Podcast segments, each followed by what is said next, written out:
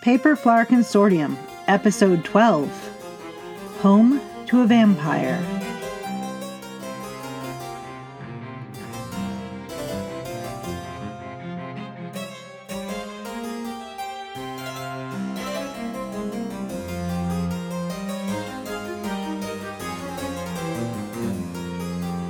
Recording by Loretta Fabron a former lady of the Kingdom of France and current historian and librarian of the Paper Flower Consortium. Good evening, beloved initiates and other listeners. Tonight we shall discuss the importance of home to a vampire and specifically explain the benefits of our coven.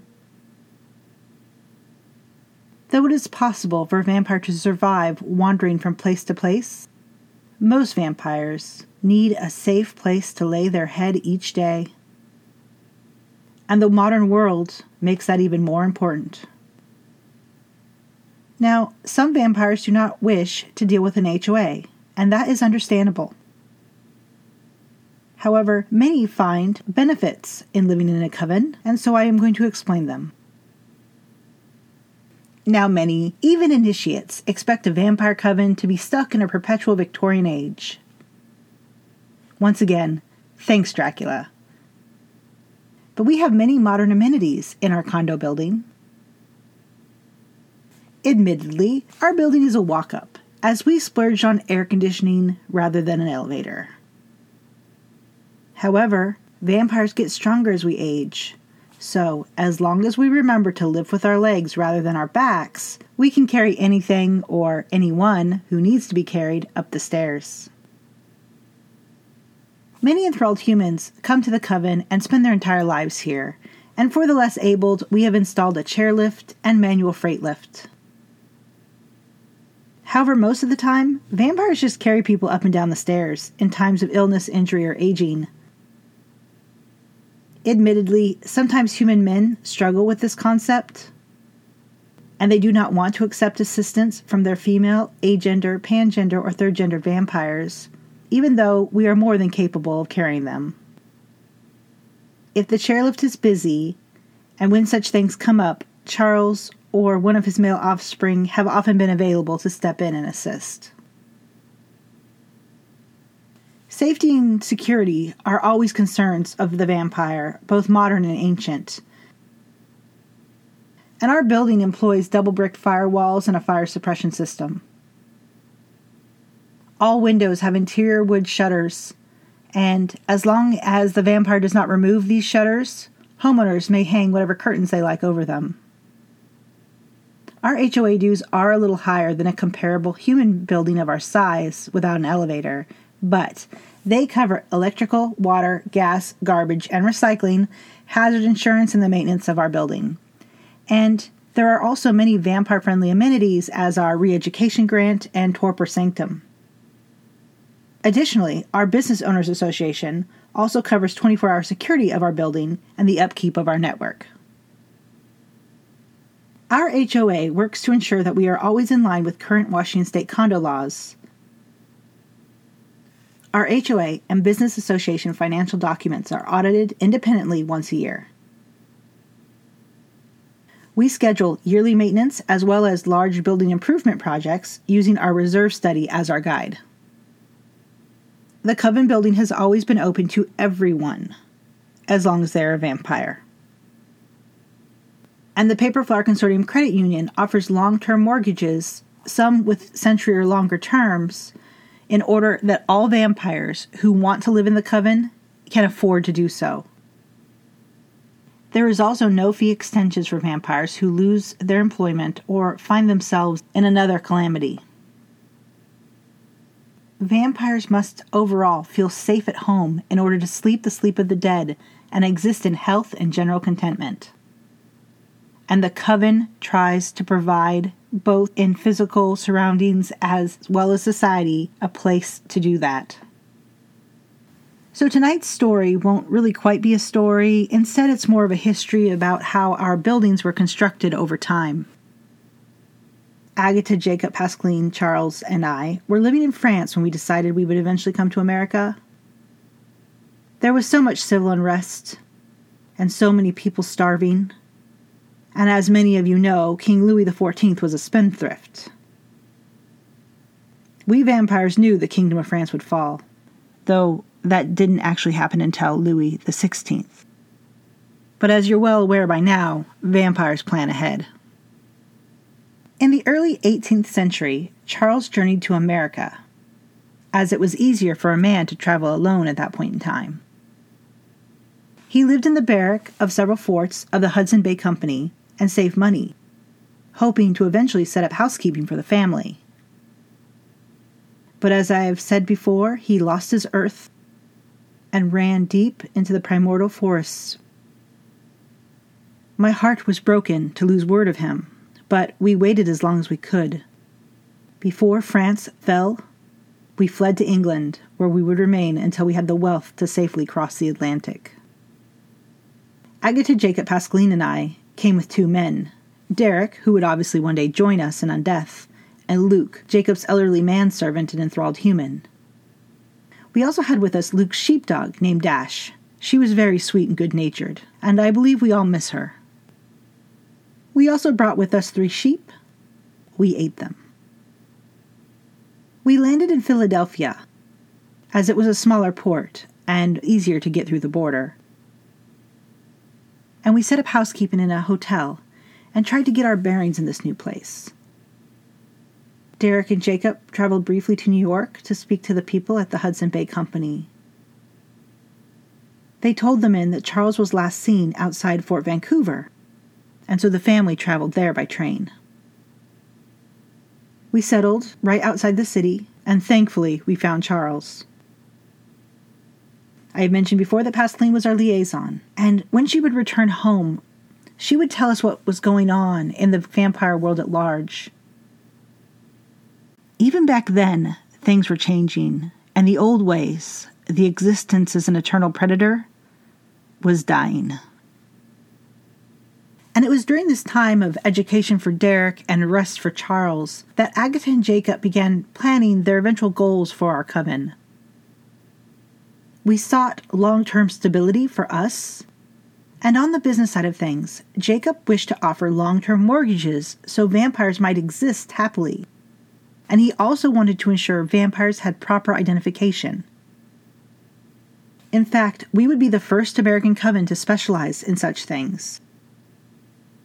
Still, we had to be careful and plan where to go, and have secondary plans if that plan fell through. We moved into what is now known as Georgetown, and our first building was a dairy barn, constructed the year before, which we purchased from a family of dairy farmers. We split the large open space into rooms with woolen blankets. Now, this old barn is no more than remnants of wood which line our walls in the chapel Still, this building holds a place in my heart. Show Alice, and Walter were all reborn in this building, though it is our sadness that Walter failed to thrive. The building was cozy and functional for most of our needs, but not quite warm enough in the winter for the enthralled humans. And so we built on this another larger building around the old barn. And this space is actually now the chapel and public parlor of the new building that we live in now and we had gas lamps and a good well. We lived in this building for two decades. Still, we knew if we truly wanted to expand the coven, to exist as people of the 20th century had begun existing, we would need to build even more. In 1906, we purchased the land from the dairy farmers and began construction on our third building, which had modern plumbing and bathtubs. It even had electricity and had our own rooms. This felt like such a luxury at the time. William was reborn in this building. And this building is the building which now houses the Night Owl. It goes without saying that the old electrical and plumbing systems have been replaced and brought up to code over the years. But the important thing is, the night owl still serves. Our current building's foundations, underground garage, sanctum, and first floor was started in 1935 and the first phase of construction went through 1937. Though we had lost some money in the Great Depression, the eldest vampires, Agatha, Jacob, Pascaline, and I, were well established enough financially that we were able to hire local contractors and keep them in work. Unfortunately, in 38, we heard the rumblings of war in Europe and had to build the roof over the structure that we already had. And when America joined the war efforts, work halted completely. As some of you who are more historically inclined may know, we hid several vampires of Japanese and German ancestry during World War II. In fact, we took any vampire who felt the need to hide, as the vampires really didn't know who the government was coming for, only that they were coming. These vampires went into an early torpor and slept in the safety of our sanctum under guard. Honestly, this helped the coven, as the vampires and guards' presence ensured the building wasn't scrapped for the war effort and ensured that rodents and other pests did not take it over. We knew this atrocity to U.S. citizens would end when the war did, and it did. Once the vampires in torpor had awoken and gone to their own covens, the work on our current building was restarted again in 1946 and completed in 47. William used this project to focus his pain after World War II, and he worked closely with our human architect to manage such an undertaking. Though the building does have a bit of a late Art Deco feel of its 1930s era on the outside and in the public rooms, the spacious apartments are decorated as the occupant decides. Some vampires love antiques or decorate from an early era, but there are plenty of vampires that like modern architecture.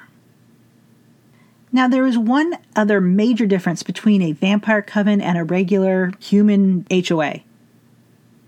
In the standard HOA, most condos are one vote per unit. However, in a coven, all vampires have a single vote in the HOA meetings so families may choose what living arrangements work for them. And, unlike in a standard condo building, there's the ability to sell back condos to the coven as a whole when a vampire's living arrangements change. There are two and three coffin room units to be purchased for vampires to live in, and each of these units have two bathrooms. There are also several studios and one bedroom units to be purchased by vampires for their enthralled humans, and these units have one bath. Now, Charles and I have a larger three coffin room unit and own two studios for enthralled humans. We have three enthralled humans total. One lives in our home, and the other two live in the studios. Before they were married, Charles's sons, George and Michael, each had separate units, but when they were married, they sold their units back to the association and bought a large three bedroom unit and other families have different arrangements. Derek and Pascaline have two two coffin room units side by side because they can never agree how to decorate. And they also have one enthralled human studio which houses Derek's thrall's aging mother, though thralls have lived there in the past. Derek likes to keep his thrall close by. And single vampires make decisions which work best for them as well. Norma actually just owns a studio, and this keeps her membership with us. But she rents out that studio to any vampire who needs the extra space. Currently, Initiate Fern lives there. And she is also a member of the Business Association. But she also owns and actually exists in an offsite condo in a human building in the downtown core. This is mostly due to her love of dance halls, films, and live theater. Before the pandemic hit, she was out every week. And then, after the pandemic hit, she came home. Since, as I said, she is renting her studio to Fern, she is staying in her old room at Derek's side of Derek and Pascaline's units. Though she has left the coven a few times to protest for human civil rights, she mostly has been running errands for the coven to ensure our enthralled humans' health and security. Honestly, in these troubled times, everyone is pleased to have Norma under our roof again. But honestly, it really helps Derek, especially, sleep better, knowing that Norma is in the next room, rather, somewhere in a city whose police department used tear gas on its own citizenry. Forgive me if that offends you, but I am documenting this year very closely, as it has been a hard one for us all, and no doubt we'll be bringing more people into the quiet vampire lifestyle once things open up again. And this leads me to the final benefit of the coven.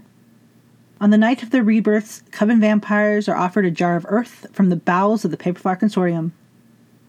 While we never want to part, if there ever is a reason which we do separate, this earth can remind us all of our history, our mistakes, and our triumphs.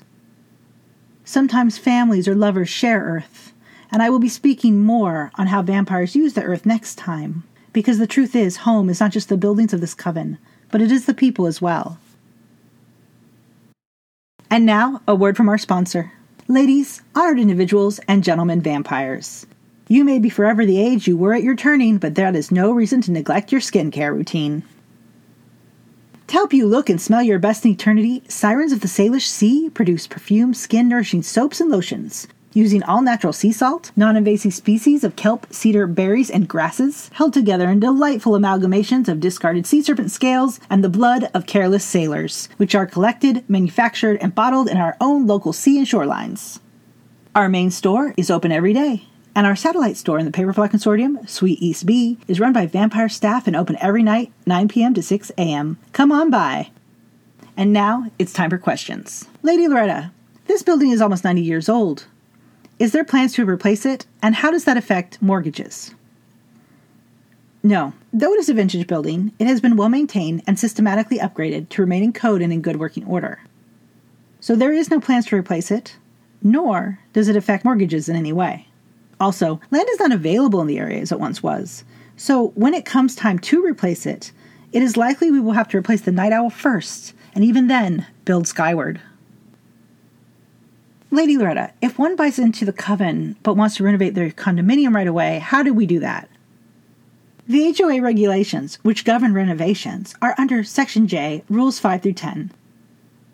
Basically, you have to have a licensed contractor to do the work and submit your plans to Agatha and Jacob, who will ensure you are not impeding your neighbors' quiet enjoyment of their homes. And then you must notify your neighbors in a timely manner. Obviously, if you're doing major renovations, you need a legal permit to do so.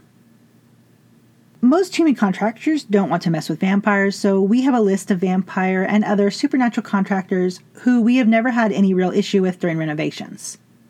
The only delay that I actually remember offhand is one time a homeowner was asked to use a higher rated soundproofing layer under their new floors rather than the one her contractor regularly used.